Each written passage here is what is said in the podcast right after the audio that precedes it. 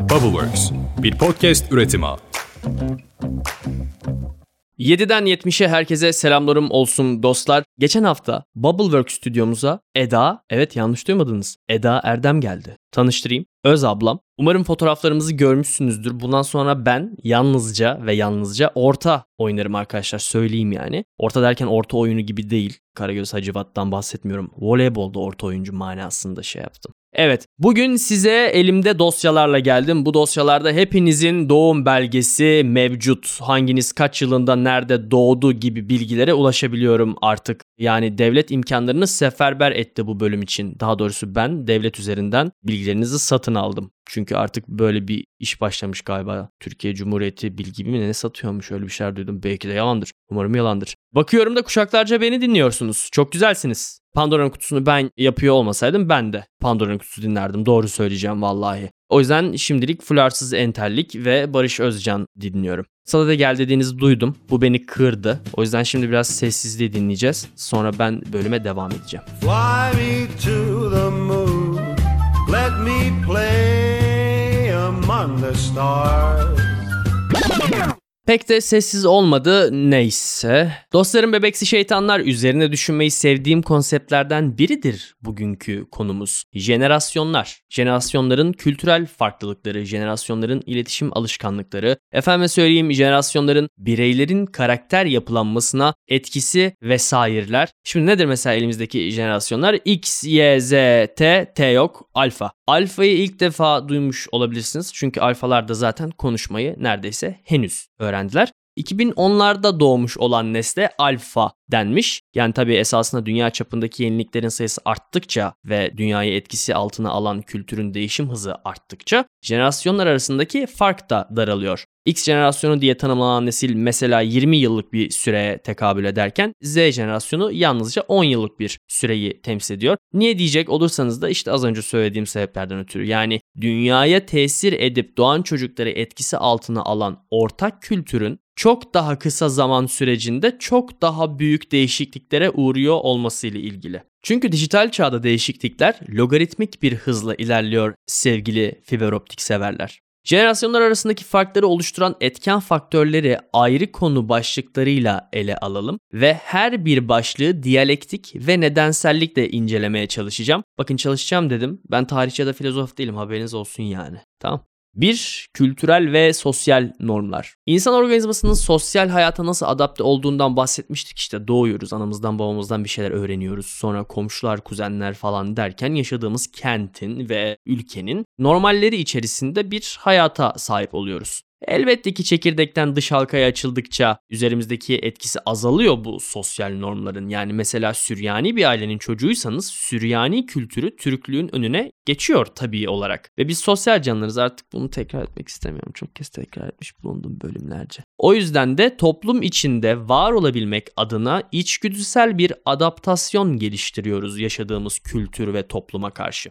Bir aidiyet duygusuyla perçinleniyor bu. Fakat kültür dediğimiz faktör de bir organizma aslında yani o da yiyor, sindiriyor ve kendine katması gerekeni katıyor. Posasını da kakalayıp dışarıya atıveriyor. Bu kültür organizmasının değişimini etkileyen faktörler de mevcut elbette ki yani işte sosyologların, antropologların inceleme alanlarından bir tanesi bu. Ama şimdilik buraya kadar konuşmuş olalım. Soran olursa biz daha o konuyu işlemedik dersiniz. İkincisi eğitim sistemi. Eğitim sistemi dediğimiz olgu günümüzde çok popüler bir söylem olabilir fakat tarihi öyle yüzyıllara dayanan bir şey falan değil yani. Yani belki Happy Top'u bir yüzyıldır örgün öğretim diye bir şey vardır. Ondan öncesinde işte kiliselerin içinde kendi eğitimleri olurdu, medreselerin eğitimleri olurdu. Bir de her toplumda farklılık gösteren aristokrasi sınıfının kendi eğitim içeriği olurdu. Yani tüm okullarda ortak bir eğitimin var olması 20. yüzyılda oluşturulan bir sistem sanayi devriminden sonra oluşuyor. İşte makineleri kullanabilecek, onları tamir edebilecek, çalışma sistemini anlayıp onları geliştirebilecek insanlara ihtiyaç duyuldu. Ve bir de ağır işleri makineler yapmaya başlayınca fikri düzeyde iş yapabilen insanlara ihtiyaç duyuldu. Yani toplumu bilinçlendirmek gibi çok tatlış sebeplerin yanı sıra bir ihtiyacı karşılamak için de böyle bir eğitim sistemine geçildi diyebiliriz tüm dünyada yani.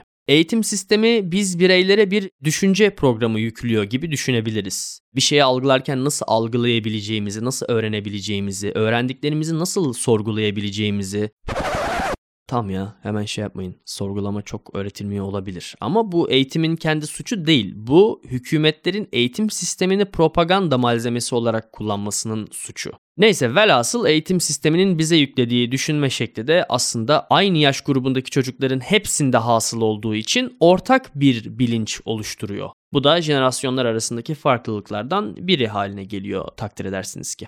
3 politik ve önemli tarihsel olaylar. Yani bu tabii ki yeri gelmiş tüm dünyayı aynı anda etkilemiş bir faktör. Fakat tabii ki etki aynı olsa bile tüm dünyadaki sonuçları farklı olabiliyor. Mesela Birinci Dünya Savaşı'nın sonucuna gidelim. Şimdi bir kazanan devletler var, bir kaybeden devletler var. Evet böyle bir dünya savaşı dünya üzerinde ulaşabileceği her alanı etkisi altına almıştır. Fakat doğurduğu sonuçlar herkes için farklı olabiliyor. Kaldı ki kaybeden devletler arasında bile farklı sonuçlar doğurmuş. Mesela Osmanlı Devleti'nin yıkımına sebep olmuş ve içerisinden bir Türkiye Cumhuriyeti'nin doğuşuna vesile olmuş. Bu hala tüylerimi diken diken eden bir hikaye. Çok hoşuma gider böyle bir başarı. Atam. Atam. Ve fakat aynı savaşta aynı yenilmişlerin tarafında olan Almanya Versay Anlaşması'ndan 20 sene sonra örgütlenip 2. Dünya Savaşı'nı başlatmış. Sokarım lan böyle anlaşmaya elimizi kolumuzu bağladınız yapacağınız işi diyerek. Bu da çok ilginç mesela. Almanya 2. Dünya Savaşı'nı başlatmasaydı belki de İngiltere ve Fransa'nın egemen olduğu bir dünyada yaşıyor olurduk. Ama o ikisi kesin kavga ederdi ya bir noktada. Anlaşamayan üvey kardeşler gibiler. Üff. Neyse işte. Ne oluyor? Savaş görmüş ve savaştan çıkmış bir nesil takdir edersiniz ki daha yılgın ve uyumlu bir nesil doğuruyor. Çünkü şey diyorlar yani. Bıktık ya.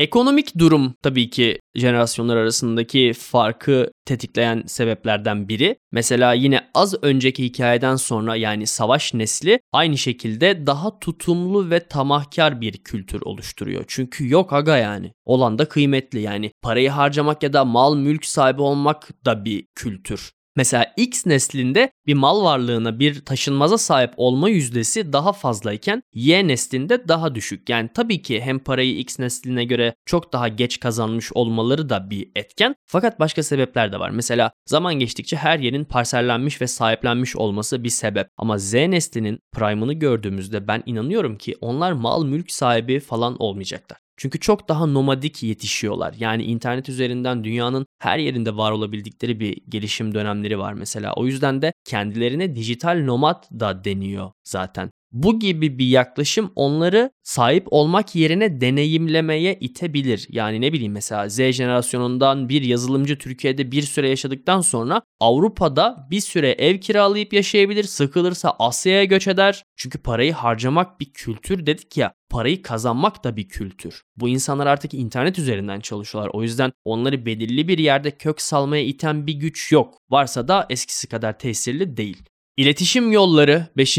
maddemiz. Buna şöyle başlayalım. Jenerasyonlar etiketlemek için ortaya atılan bir sistem değil aslında tam olarak. Bir aidiyet ölçer gibi daha çok. Yani aynı dili konuşan insanlar nasıl birbiriyle daha verimli çalışabilirse aynı jenerasyondan insanlar da aynı şekilde bir aradayken daha verimli olabiliyorlar. Daha iyi iletişim kurabiliyorlar, daha iyi konsensus yapabiliyorlar vesaireler. Bu bağlamda baktığımızda jenerasyonları etkisi altına alan faktörleri bir otorite olarak düşünemeyiz. Ya da bu bir otorite ise de zaten her jenerasyon kendi otoritesini de oluşturuyor aynı zamanda. Yani ne demek istiyorum? Mesela Z jenerasyonu internet üzerinden iletişim kurabildikleri bir çağın içine doğdular. Benim dahil olduğum Y jenerasyonu early adapter denilen tayfayız. Yani bir değişime ilk olarak uyum sağlayanlar. Çünkü bizim üstümüzde X'ler vardı. Hatırlasanıza mesela Facebook'ta sadece bizim olduğumuz bir dönem vardı. Y jenerasyonundan bahsediyorum. Sonra ilk teyze yorumu Cemre gibi toprağa düştü. Ne kadar büyümüşsün canım çok güzel bir kız olmuşsun annenlere selam. Dedik ne oluyor buranın iletişimi bu değil Münevver teyze. Ama bunu söyleyemedik. Yani Facebook zamanında birbirimizin duvarlarına yazılar yazdığımız, birbirimizi sonsuz bir döngüde dürttüğümüz bir iletişim metodumuz vardı mesela. Bu kültürü biz oluşturduk. Yani evet tabii ki bu bizim önümüze hazır sunulmuştu ama üzerine bir kültür inşa eden biz olduk. Aynı şekilde Z jenerasyonu da mesela WhatsApp üzerinden stickerlar kullanarak iletişim kurabiliyorlar. Yazı yok sadece küçük resimler var ama anlaşılabiliyorlar mesela.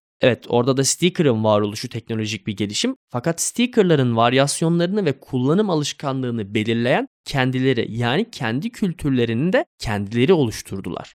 Altıncı ve son olarak fakat en önemli faktör kesinlikle teknolojik gelişmeler. Teknolojik gelişmeler aslında bu az önce bahsettiğim faktörlerin hepsini etkiliyor tabii ki. Yani ekonomik faktörler üzerinde de etkisi var. İletişim dili ve kanalı üzerinde etkili. Eğitim sistemini ve bilgiye erişimi etkiliyor ve tabii ki kültürü de etkiliyor. Mesela nasıl? Mesela şöyle. Gençliğini örnek veriyorum Samsun'da yaşayan bir X nesil üyesi dünyadan bir haber yaşıyordu. Yani Ankara'da bile 80'lere kadar yabancı dilde gazete dergi satışı yapan tek bir mecmua dükkanı varmış düşünün. Bu nereden biliyorum bu arada? Dedem o dükkanın sahibi oradan biliyorum. Yani böyle bir gencin dünyanın geri kalanıyla bırak etkileşimde olmayı onlardan haber alması dahi mucize değeri taşıyan bir şey. Şimdi ise isterse Hakkari Yüksekova'da yaşıyor olsun evinde interneti varsa Malezya'daki bir çocukla aynı serverda bir Fortnite oyununa denk gelip arkadaş olabiliyorlar. E bu da neyi sağlıyor? Uluslararası ortak bir kültürün oluşmasını sağlıyor.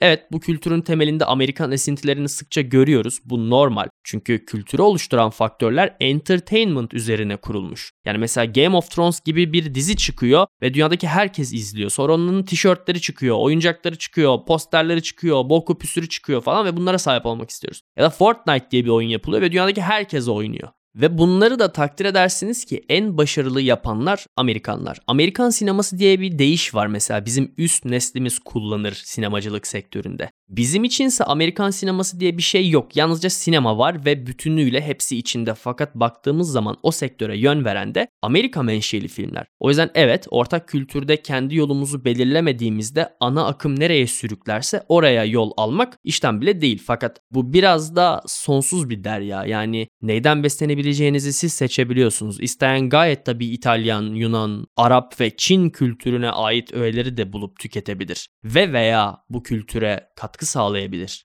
Şimdi bu saydığımız faktörlerin hepsinin jenerasyonların birbirinden farklı değerlere, inançlara, düşünce ve davranış paternlerine sahip olmasının sebeplerini oluşturduğunu söyleyebiliriz. Benim bu konuyla alakalı kurumsal şirketlere bir iki çift lafım olacak. Koltuğunuzda otururken dışarıdan bakarak hakir gördüğünüz ve ötekileştirdiğiniz Z jenerasyonu koltuğunuzu sizden almaya geldiğinde ve hatta bir üstünüzdeki koltuğu almaya geldiğinde ne yapmayı planlıyorsunuz? Çünkü devran böyle döner biliyorsunuz. Birileri gelir ve birileri gider. Ya gidecek olanlar gelecek olanlara güzel bir yol döşeyip dahasını gelenlere bırakırlar ya da gelecek olanlar o yolu da kendi döşer, o koltuğu da alır ve oturur.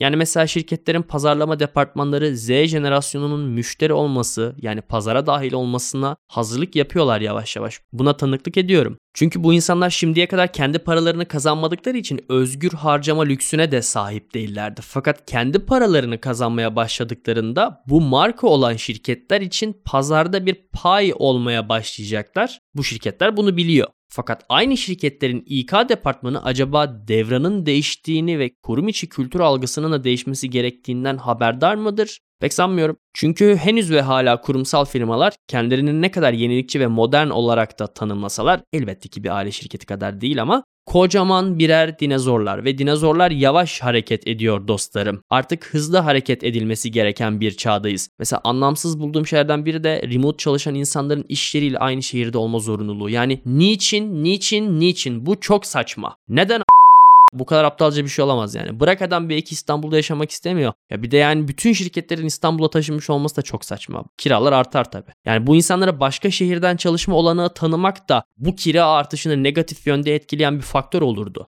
Bir de işin öteki tarafı var. Senin çalışanının yaşamak istediği şehirde daha az kira vererek bu ekonomik kriz döneminde cebinde daha fazla para tutabilmesini ve istediği hayatı yaşayabilmesini sağlıyorsun. Bu onun verimliliğini arttıracak bir şeydir. O yüzden yani böyle bir karara varılmış olması bana saçma geliyor. Bir de lütufmuş gibi şey diyorlar. Yılda iki hafta şehir dışından çalışabilirsiniz. Allah razı olsun. E çalışıyorum ki ben zaten. Nereden çalıştığım fark etmez. Ya saçma sapan işler arkadaşlar. Kurumsal hayatla ilgili olumlu bir düşünceye sahip değilim ben. Yani zaten geleceğin senaryosunda da pek var olduklarını düşünmüyorum. Neyse konumuza dönelim. 97 yılında iki sosyoloğun yayımladığı bir çalışma var. Daha sonrasında bu kitaplaştırılıyor. The Fourth Turning diye. Bu çalışma diyor ki toplumlar 80 yıllık periyotlar halinde sürekli aynı döngüde ilerlerler. Bu 80 yıl tam tamına 80 değil tabii ki ama işte bir insan ömrünü temsil ediyor aşağı yukarı. Yani 92 yılda olabilir 78'de.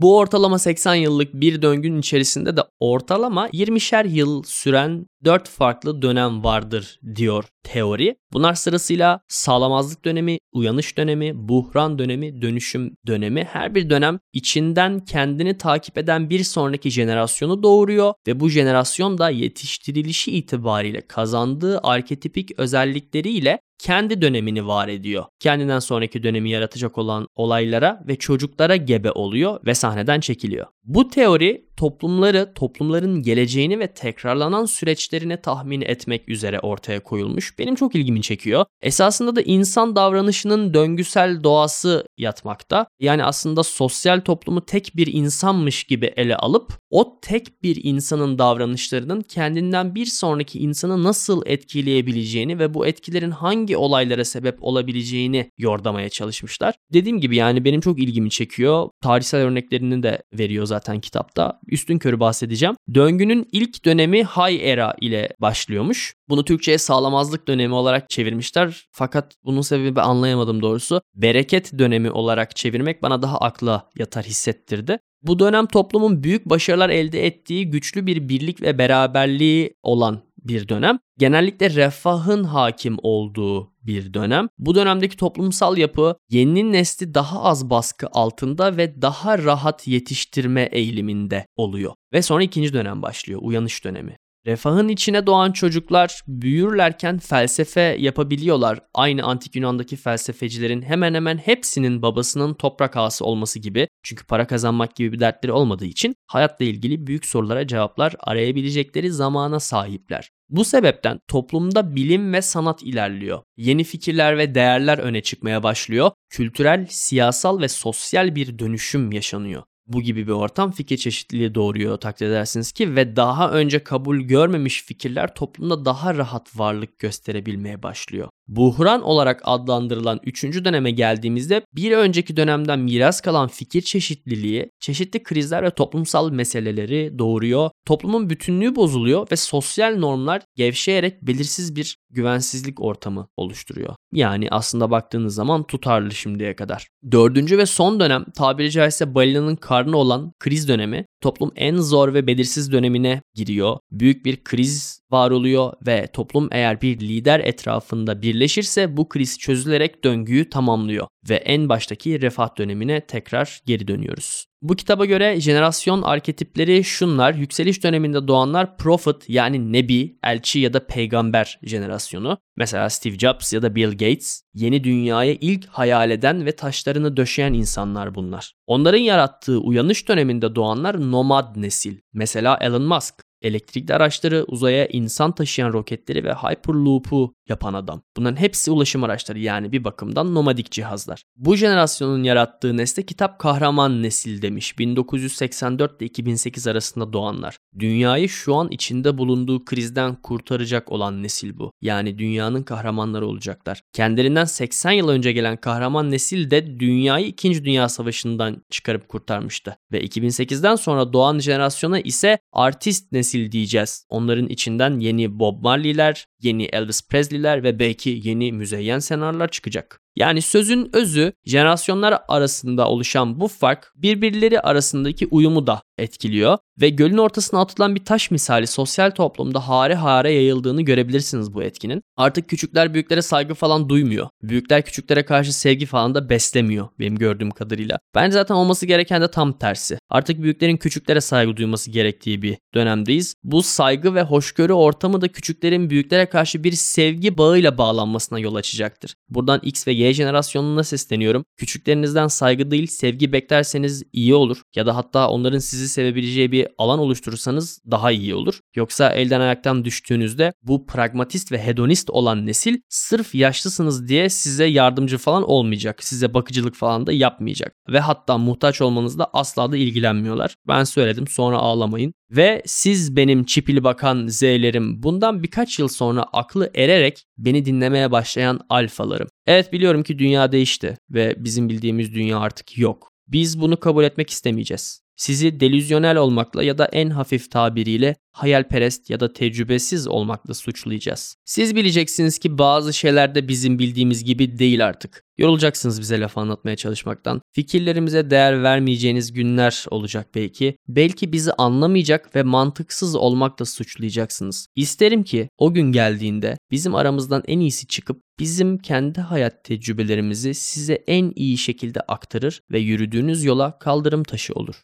O gün geldiğinde tüm ümidimiz ve bu dünyanın sorumluluğunun yükü artık bizim omuzlarımızdan sizinkilere geçecek. Şimdiden emeğinize sağlık güzel çocuklarım. Bu dünyayı bizim bıraktığımızdan daha iyi bir yere siz taşırsınız umarım. Herkese iyi haftalar diliyorum. Önümüzdeki hafta aynı yerde aynı saatte görüşmek üzere. Ben Cem Cemiray canım Türkiye.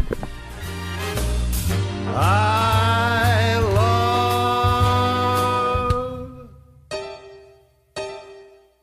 you.